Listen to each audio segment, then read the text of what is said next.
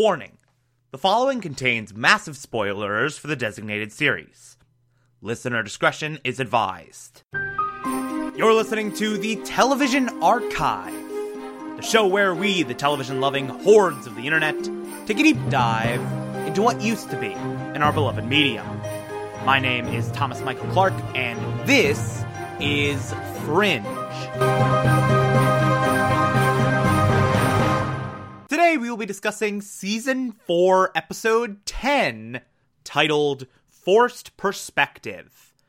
Uh, yet another very, very good episode that, uh, definitely does some really interesting things. Definitely has a very fascinating departure from the Fringe formula. Uh, the best way I can describe this episode is it's essentially person of interest if the machine was a teenage girl who could literally see the future. Like, that's basically this episode, and it's pretty great, especially with the, uh, lingering specter of the observer's warning of in all possible futures, Olivia Dunham has to die, uh, sort of hanging over everything that happens in this episode, uh, particularly given that in this timeline, Fringe Division has no idea what observers are, and it's not really until the end of this episode that Peter really catches people, uh, uh, catches everyone up to speed, catches Olivia up to speed on what the observers are. Uh, so we kind of have these like question marks over the entire thing of like when this teenage girl shows up who literally predicts people's deaths. Is this in some way related? Uh, are the big horrible situations in this episode, the moment where Olivia's going to die. Uh is this a threat? Olivia's still getting migraines. Is it connected to that? Broyles, by the way, very concerned for Olivia. in this episode. Like, literally, anytime something even remotely threatening to Olivia happens, Broyles like, hey, you good? like every single time. And it's pretty great. It's pretty nice to see. Uh, Nina, when she hears about the migraines, also is like, I'm gonna make you some soup. Because remember, Nina in this timeline's Olivia's foster mom, so she's being motherly. Which is so weird to see from Nina. It's so weird to see from Nina Sharp, but different timeline, different Nina. Or is it? There's still the whole thing of she's causing the migraines by pumping her full of drugs. So we don't even know. We don't even know what's going on right now. It's all of it's insane, but there's like a lot of lingering macro question marks above this episode. So let's just get into the more micro stuff of it. Let's just get into the more episodic of it because this is a filler episode. This is where most of the interesting plot stuff takes place. So, the hook of this episode is that there's a teenage girl who can see people's deaths before they happen and is like drawing pictures and giving them to the people who die before their deaths happen. There's that one guy who gets like impaled by an I beam and he gets his death image from this girl before it happens and yada yada yada. And we're sort of trying to figure out what the hell is happening, sort of trying to figure out what this girl's deal is. Uh, we find out that basically, so the way Walter explains it is that some traumatic events echo backwards in time, like they can be sensed in the past if someone is uniquely tuned enough to feel them, if someone is uniquely tuned enough to feel those moments. And this will and this teenage girl, uh, her brain activity is super active. Uh, her brain waves are super active. Uh, she's getting more than average levels of oxygen and blood to the brain. So, like, the theory is all, that unique combination is enough to sort of unlock this sense of seeing, uh, or rather, feeling those traumatic events before they happen. which is an interesting idea. And this is not the only time we see it happen. This episode is very important to understand certain thematic elements later on in the season. Just saying. And then there's like the elephant in the room of her family. Her family is super paranoid and super overprotective of her. They move around an insane amount. They are very wary of authorities. Uh, apparently, one time, Massive Dynamic tried to approach them and uh, do experiments on her, and her family just immediately was like, no, no, no, no, no, not doing this, not doing this, not doing this, not doing this, not doing this, not doing this, and is now like very, very wary of like random nondescript vans and is just like super super jumpy and doesn't want to have contact with anyone in authority anyone uh with any ties to like science work or anything. Like they are just very very protective of her. And by the way this massive dynamic an- anecdote causes a bit of a rift between olivia and nina because like i mean olivia the cortexiphan wounds are still there. And she's like, "Hey, uh, you said you were done experimenting on kids. You said you were done with that. You said you were uh done with the uh with all the deal." And I mean, Nina makes the makes the case that like this is different because like with the Cortexiphan trials, people gave them these horrible abilities. People gave them this drug in their system and ruin their lives and actively did that. In this case, what they were trying to do was examine the abilities that were already there and sort of see what the hell was going on, try and provide some answers. Livia does not uh recognize that difference, and for good reason, because she was at the center of experimentation on children.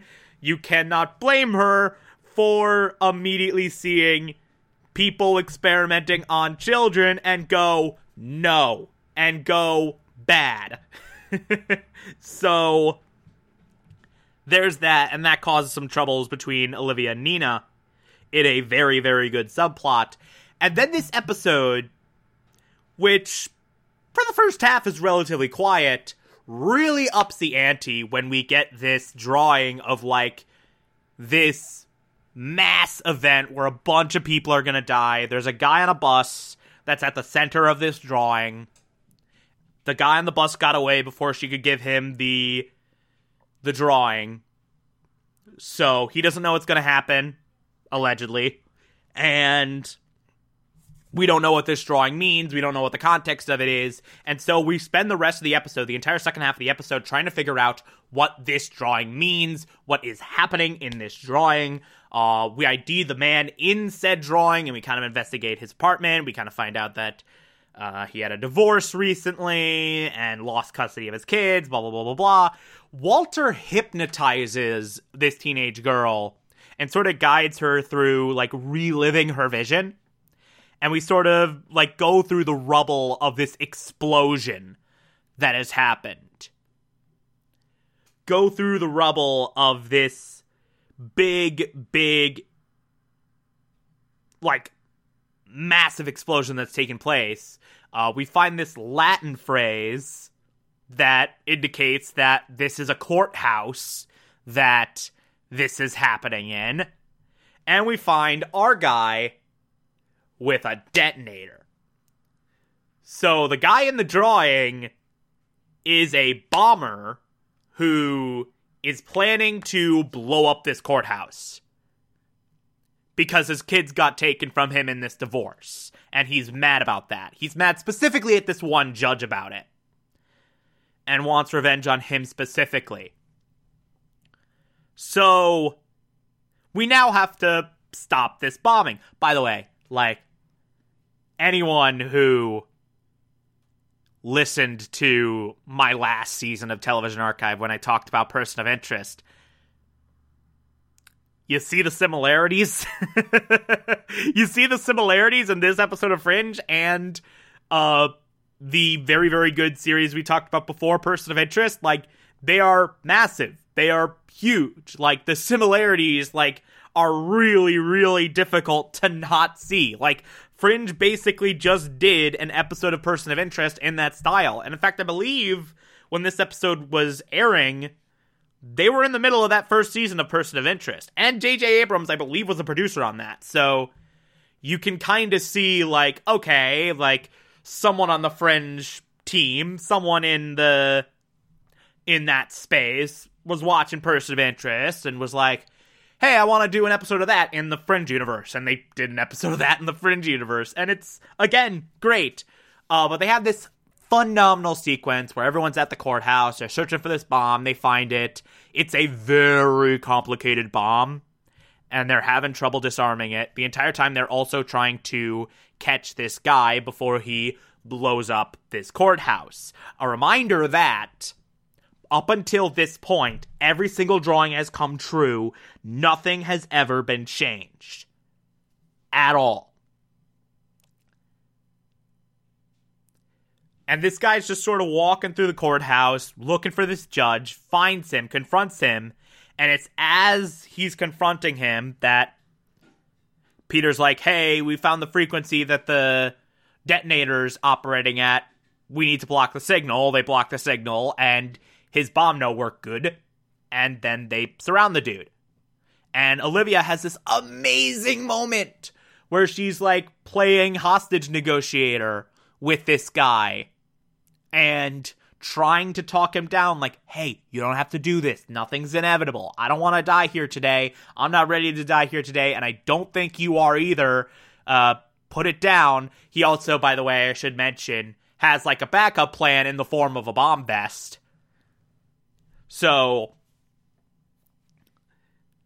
like she's trying to talk him off the ledge, proverbially speaking, talking off, talk him off the ledge, proverbially speaking, and she eventually succeeds. He eventually puts the trigger down, and this dude's eventually arrested, and everyone's saved. So that's the end of the episode, right? Yeah, no. Because this teenage girl, she goes home, her father sees a van across the street, is like, Oh my god, they're coming for us, we have to leave! And in the process of moving, she see, sees another vision, does another drawing. Next thing we know, she's gone. Immediately, the assumption is van across the street took her. Turns out this was a dry cleaning van. Idiot. Freaking idiot. Uh, but Olivia is eventually able to find her because she knows this spot that she goes to. She met this girl there earlier.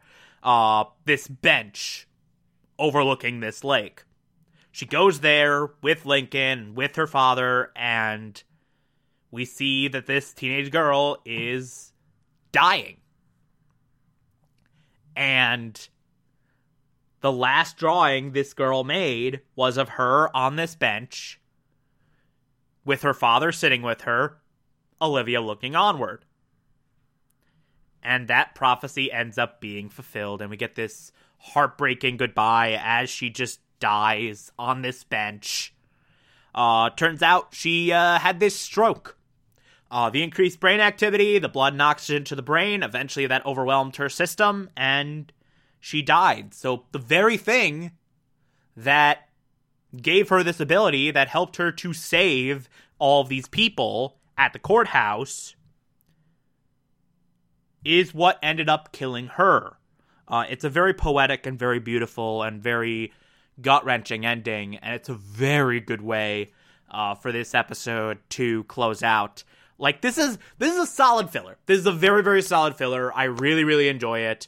Uh, definitely a good cool down from the last couple episodes, which was just like the big turning point of the season. Definitely a solid cool down from that. Uh, but it's very, very good, and I definitely like it a lot. Solid episode all around. Uh, if you like this, favorite the podcast, anchor.fm slash TV archives so that you can be here every single Monday through Friday as I go through every single episode of this and other shows. And you can find it on pretty much every other podcatcher app you prefer. Feel free to call in as well. It's simple as just push a button on the Anchor app. I'll play those on the show from time to time if you feel so inclined to send those in.